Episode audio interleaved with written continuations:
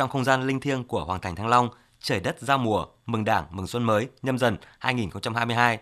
Tổng Bí thư Nguyễn Phú Trọng cùng các đại biểu thành kính dâng hương tưởng nhớ Đức Thái Tổ Triều Lý, người đã định đô ở Thăng Long vào mùa thu năm 1010.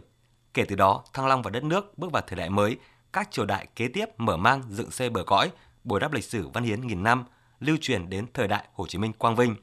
Các đồng chí lãnh đạo đã cảnh cáo cho anh linh các vị liệt tổ, liệt tông về những kết quả xây dựng và phát triển đất nước trong năm 2021. Tổng Bí thư Nguyễn Phú Trọng cùng các đồng chí lãnh đạo Trung ương và thành phố Hà Nội nguyện quyết tâm phát huy truyền thống văn hiến, anh hùng của Thăng Long, Hà Nội và những giá trị cao quý của dân tộc, hun đúc khối đại đoàn kết toàn dân tộc ngày càng lớn mạnh, xây dựng thủ đô ngày càng giàu đẹp, văn minh, hiện đại, dốc sức vì mục tiêu dân giàu, nước mạnh, dân chủ, công bằng, văn minh. Dịp này, Tổng Bí thư Nguyễn Phú Trọng đã chúc Tết cán bộ công nhân viên Trung tâm Bảo tồn Di sản Thăng Long, Hà Nội. Tổng Bí thư Nguyễn Phú Trọng mong muốn mỗi cán bộ công nhân viên phát huy tinh thần trách nhiệm cao nhất, góp sức mình gìn giữ những giá trị tốt đẹp của dân tộc Việt Nam và của Thăng Long, Hà Nội.